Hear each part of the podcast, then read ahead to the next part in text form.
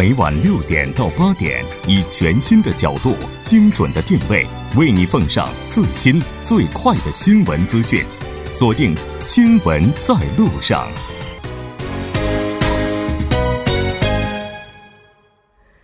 好的，欢迎回来。那稍后是广告时间，广告过后为您带来我们今天新闻放大镜的第二部分。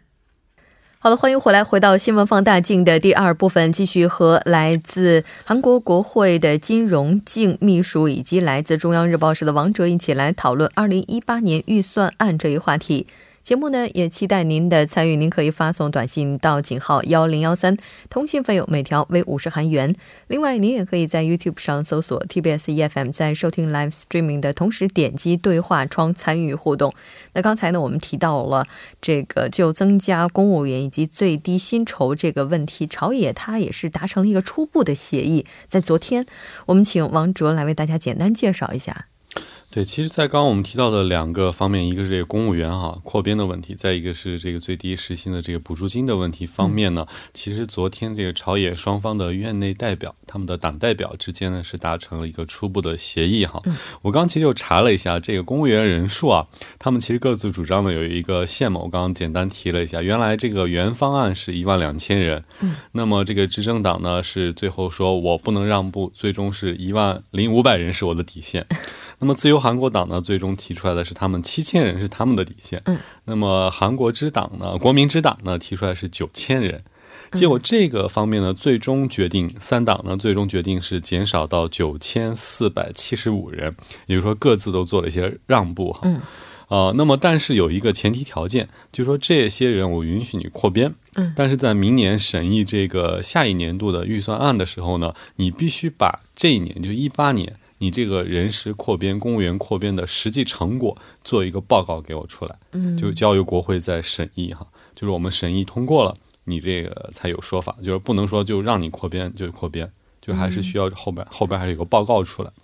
具体是实施的怎么样。那么至于这个最低薪酬保障的这个补助基金呢，预算的规模呢，其实还是保持在了这个29700亿韩币的这么一个规模，但是它规定呢，政府直接进行补助的这种方式，只能明年1年可以使用，明年之后呢就不允许去进行这种直接的补助。这是他们最终达成的一个协议。我记得之前咱们在节目当中也提到过，说如果政府不直接提供这些补助的话，对于有一些小微企业，他们就有可能会裁员，或者说有可能也会导致一系列的倒闭事件那但是这个不管怎么样，已经初步的达成了一致。那这个像一些党政代表，他们对这些内容，就协商的内容都有什么样的一些观点呢？其实这个刚刚我们休息的时候也跟这个金秘书先生在讲这个目前达成这个一致的是各党的代表，那么其实他们之间的观点呢也并不代表了党内所有议员的观点刚我们，但是他们这个观点也是挺有意思的。比如说这个，其实我们知道这个韩国党的话，它其实还是处于一个反对的态势，但是在此同时呢，国民之党就表示其实这个很不愿意看到在这个国会当中执政党和在野党最大的自由韩国党进行这么一个冲突，所以国民之党呢是一直在尽力的去提一个折中的方案来处理这么一个结，就让它有一个好的方向发展，这是他们提出来。那么其实还有一个比较小的政党叫做政党这个尤森敏的代表就说，在目前这个也就是说朝小野大这么一个状态下，在野党呢其实本来应该利用这个很好的局势去做到起到一个监督政府、去监督牵制执政党的这么一个作用，但是目前来看呢，这次通过的这个就是他们这和解案呢并没有达到这个程度。特别他指出了一点挺有意思说这次最终决定呢把这个公务员扩编9475人，但这其中很多都是中央政府的编制，很多呢而这个地方的编制是非常少的。其实过去他们作为这个说要扩编的一个很大的根据是说要扩编这个消防员啊，包括社会福利啊这些他们提出来的时候本来都是一些地方政府的公务员编制，但这次呢反而提出来的这个新的扩编的方案当中呢，是以中央政府还有这首尔周边的为主，所以他对这个是提出了一些异议，认为这个是对于国民的这个税金的一种滥用哈。那么这是一些主要的反对党的一些立场。那金秘书您有什么补充吗？可能这个是也是刚才我说的也是一样，大众服务小众服务哪个好，这个是韩国国会不仅是在韩国国会政党市民还得讨论的话题，所以我们首先开始这个第一步，第二步是我们还在讨论。也就是说现在只是走出了第一步而已，而且这第一步还没走稳的感觉。对，因为说实话今年2017年的预算是上一届的朴槿惠总统的预算，所以明年是2018年是文政府的第一届的预算，所以我们第一届的预算案怎么处理怎么做好，这是然后才能决定的。是的，特别是第一年这个预算案的话，可能对接下来的整个预算走向都能够起到一定的这种怎么讲，它有一个类似于指导性的作用吧。对，因为其实说实话你所有的政策都是离不开钱的，你很多政策都是要靠这个费用来支撑的，所以这个预算案呢在很大程度上决定了明年这个文政府的一些不管是经济啊还是民生啊还是社会政策到底能不能实施，或者说能够实施到什么程度，是这是非常重要的。是的，没错。那其实除了刚才提到的这两个问题之外的话，还有一个焦点就是儿童津贴的引进，还有这个基础养老金，在这两方面也是分歧比较大。那在这些方面的话，有没有一些具体的协商，或者说朝野之间有没有达成相关的一些共识呢？其实我觉得在这些方面有一个很有意思的地方哈，就包括刚刚公务员这块，很多在野党在反对的同时也强调自己是绝对不是反对为了国民安全去扩充这个公务员的编制。那么在这一点上也是大家说不是为了反对去给这个儿童或者这个老年人提供一些这个社会福利，只是说这个社会福利提供的合不合适，这是他们所谓的这个最大的争议哈。不过目前来说这个方向其实也有了一个协议出来，最终协议就是说其实金额什么都没有太大的变化，但是呢这个实施日期要推迟2个月。这一点其实非常有意思，有的很多朋友可能觉得为什么要推迟2个月呢？这个刚刚我跟那个金先生来讲的时候也讨论过哈，这个其实就是跟这个地方选举有关，对吧？就明年韩国最大的政治活动就是6月13号的地方选举，因为地方选举是跟韩国的总统选举和国会的选举是不同的，就总统选举和那个国会的选举，每个人投一票，总统的选举投一票，但是国会议员选举是投2票，一个是候选人，一个是政党，但是地方选举是明年的话可能有投6张票或者7张票的，每个人可以投6、7张票。对对对，比如说我们在马浦区，就如果在马浦区的话，第一就是首尔市长，而且首尔市的议员，而且马浦的话马浦区的厅长，还有马浦区的议员。然后我们韩国的话就教育间一个每个地方管理师的教育间，是他们还得投这个票，还有政党的票，而且今天有一个国民之党的某一个议员都开除了一个议员，所以明年我们就地方选举的时候也可能国会院的补选啊，而且如果就现在在野党和执政党的达成协议的顺利的话，明年地方选举的时候我们韩国改宪法，所以有的起码有6张，最少是7张投票，我有的是可能也会可能是8张。对，8张也有可能，8张也有可能，至少要投6个项目是吧？对对对，所以就明年是6月份是这个世界杯是有的，但是韩国国内还有一个地方选举的时候，可能如果有6张票的时候，有的地方的候选人的是有10多个，甚至有的是20多个人、嗯、所以韩国人当时到时候就挺头疼的。对对对对，所以就执政党的政策还有选举有利不利，他们对他们也是很重要的。有没有可能出现这种情况，就同样的一个人哈，我又参加市长选举，然后我又参加国会议员的补选，有没有可能重复的参加？对啊，所以我有可能有的地方选举的时候同时进行这个6张票7张票的投啊，也有可能会出现。对对对，但我在想这对于选民来讲也是非常难的一件事情，因为首先得认识这些人，还要对这些候选人一一的进行分析，这样才对得起我们手里投出来的这张票。各个候选人的经历都记不清的。对啊，记不清楚那怎么投呢？那应该我们看颜值吗？要是这应该是开玩笑，记好这绝对是开玩笑的。对，不过我看很多周边的韩国朋友在去年包括这个在今年选总统的时候也是真的对这个候选人的政策分析的非常的仔细，对对对，所以我在想明年这个6合1或者7合1或者8合1的这种选举肯定会给选民带来很大的负担，但是呢同样也就是证明了我们说为什么这次选举这么重要，因为它其实本来只是一次地方选举，但由于牵扯到了这个刚刚像我们金先生讲的一样国会的这个补选牵扯到了地方的一些其他的选举，所以这是一次非常重要的选举。那么如果在这次选举之前文政府的一些这个儿童政策啊或者养老金政策如果实施的话，我相信对于执政党来说应该是有利的吧，就是在这6合1或者7合1的选举当中，所以呢最终这个政策呢是要求先别实施，等到这个选举完了9月份才能再去实施这个政策预算，这是他们目前根据这个达成的一个协议哈。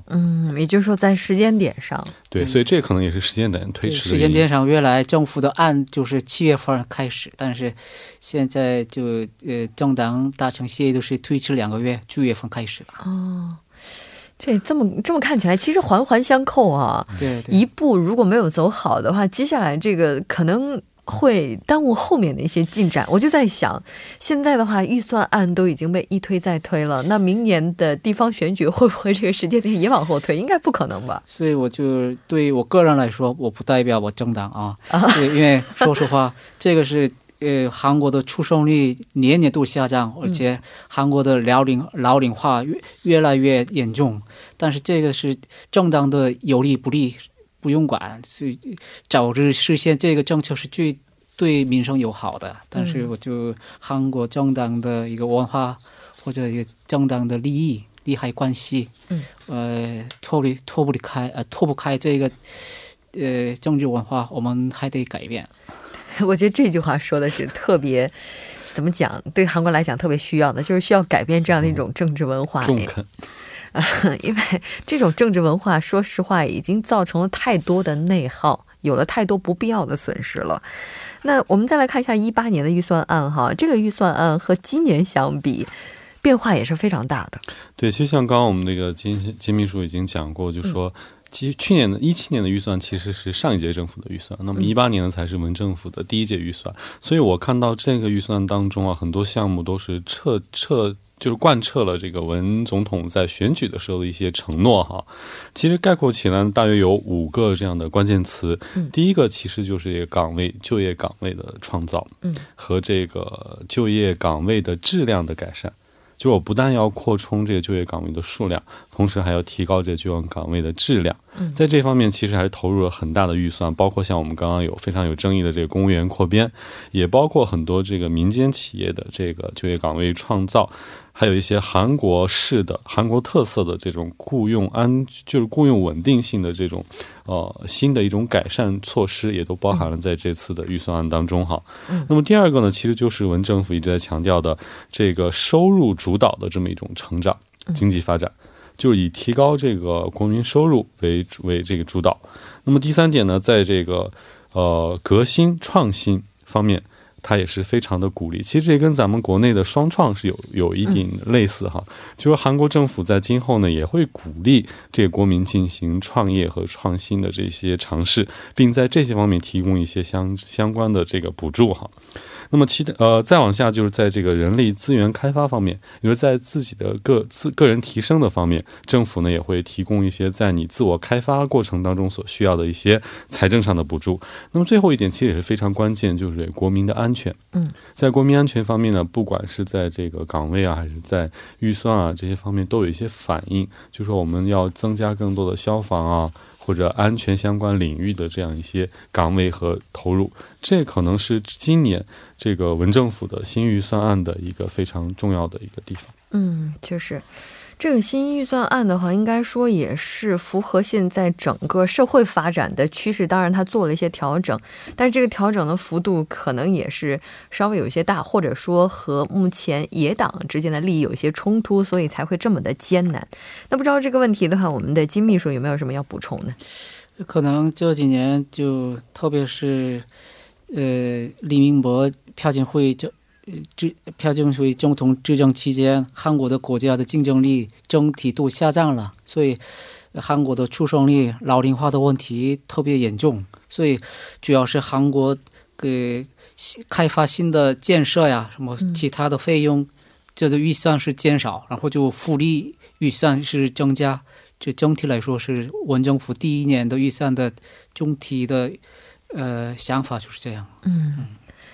当然它这个整体的预算增加了， 但整体韩国目前这个经济情况的话，虽然说各个金融机构对韩国未来经济发展的展望是比较高，但这个比较高的基础是建立在一切都在预定的范围之内发展。如果中间出现一点点变动的话，那么这个经济没有办法实现预期的增长的话，其实这些预算的话就都有可能会出现一些差池。那像最高收入群体 增收个人所得税的方案维持政府原案，这个决定的话，未来可能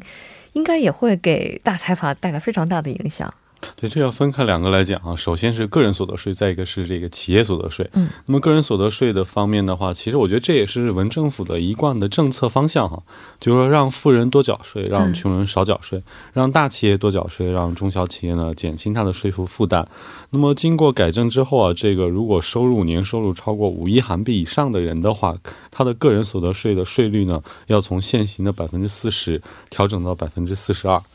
这其实也挺恐怖的哈，你要想一下你的年薪当中有42%， 接近一半是用来交税的哈，所以这是可能对高收入人群的一个 调整。那么其实对于法人税这块可能对财阀的影响是比较大的，因为法人税它提出了一个在这个2000亿韩币规模以上的这种大企业啊， 它可能要从现在的22%提高到25%。 可能有的听众朋友觉得就提高3个百分点算什么哈，但是你要注意这个基数哈，它的年的销售规模在2000亿韩币， 2000亿的3%的话，其实这个还是不小的，可能对于这种财阀企业来说，今后呢他们这个纳税的负担呢肯定还是会增大一些，但相反的这个中小企业方面呢应该会比现行的有1到2个百分点的下调。是 特朗普的话一直是在减税，然后韩国这边如果一直增税的话，其实也就意味着韩国大企业的话有可能会出现资本的外流，这个情况的话我觉得韩国肯定也是会考虑到。这个我个人认为就未来最近这个特朗普这个他们美国国内的发展税的减少也有自己的意图是什么，就是现在说实话 发展税下降减少最有获利的人有利的人都是一个跨国公司大企业，说实话在民生几乎没有什么直接相关的。比如说就最近的法国什么甚至在日本，非经济实现的时候，他们就发展税都减少，就是为了引进外国资本，就要扩展发展自己的 国内的经济，但是这个是特别效果有明显的，不是很大。而且这个韩国这些大企业所有的一个财阀，李明博票选会时期就我们都知道，他们以前就千人政府的期间对他们有利，就只能他们有挣的钱多，但是没有这些相关的民生的经济的他们的贡献是不大的。比如说中国的先服论和军服论是差不多的。原来就李明博、朴槿惠政府都是先大企业就他们要挣的钱，就落水效果，就是他们有了钱，其他人也有。普及他们的经济效果，就是他们的这个福利也会惠及他人，对对对，但是实际上不是那么大的效果的，明显的效果。所以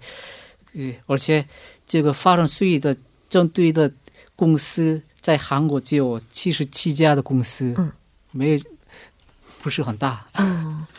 这先富论的话，我们说当然先富起来的人能够带动后富起来的人共同富裕，这是非常理想的一个状态。但是先富起来的人他们有多愿意带后面的人，这其实是另外一个我们需要去思考的问题了。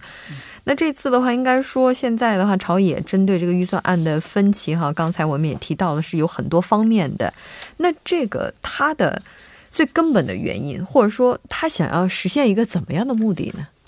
其实我觉得这个预算案呢，是因为牵扯到这个文政府的政策实施的这么一个非常重要的第一步哈，所以这个预算案能不能通过，我们刚刚一直在讲，就影响到文政府明年的政策。所以我现在在野党很多也是通过反对预算案呢，来阻止一些对他们不利或者他们不希望看到的政策的实施。所以这可能是这个分歧最根本。另外可能也不排除出于政治意图哈，像有的这个像明年这个时间上的一些问题啊，这些可能也是出于他们政党选举的一些意图。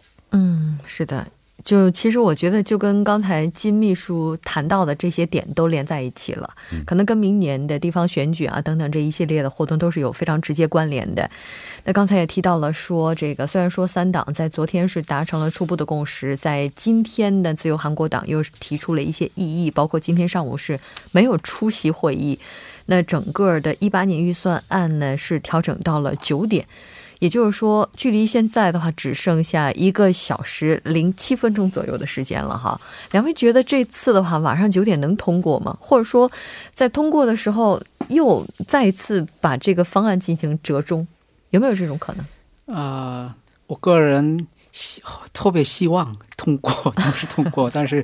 就这次的本会是到是星期五，应该12月7号之前应该要结束，所以如果有这次就没法通过的话，就推迟到年末，过了可能1-2个星期之后才能再谈或者本会上的通过。也就是说今天晚上它也是有不通过的可能性的，也有可能性，但是如果不通过的话就是2周后。对对对。那我们也期待今天晚上能够一切顺利吧。当然这个初步的方案也希望它能够在今天晚上发挥更大的作用。好的，非常感谢两位嘉宾做客直播间给我们带来今天的这期讨论，我们下期再见。谢谢大家，谢谢。稍后来关注一下这一时段的路况、交通以及天气信息。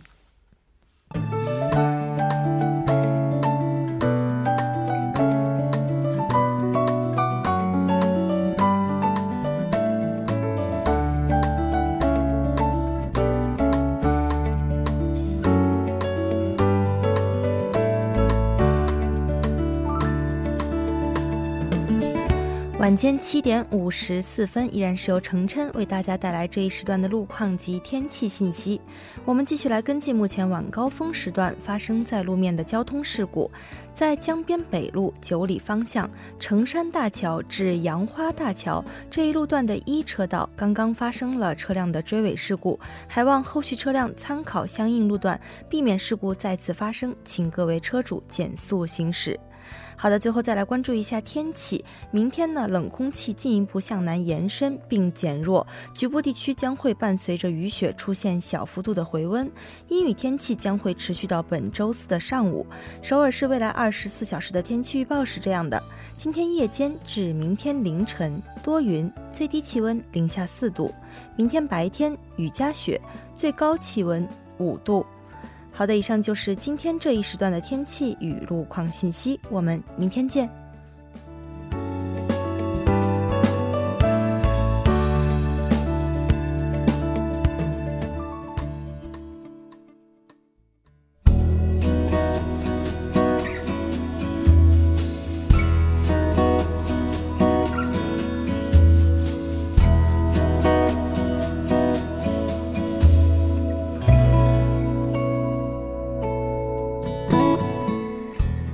好的，到这里我们今天新闻在路上2小时的节目马上就要接近尾声了。 最后依然为您送上我们今天的结束新闻。 慈善捐助呢是一件善事，将自己用不上的东西捐给需要的人，既能减少浪费，又能表达爱心，还可以让这个社会变得更加美好。 那在英国有一家慈善机构经常会收到一些过期的食品， 甚至呢还收到过一罐46年前生产的罐头。 那这一家机构的工作人员表示， 每年到了秋天收获的季节啊，民众往往会清空自己的食品柜，将不再需要的食品捐献出来， 但他们通常是不看保质期的。 我们不能否认他们都有一颗乐于助人的心， 但是呢这位工作人员也表示， 自己所在的这家慈善机构每年也是需要非常高昂的费用才能够正常运转， 如果再花人力物力来进行筛选的话，实在是得不偿失。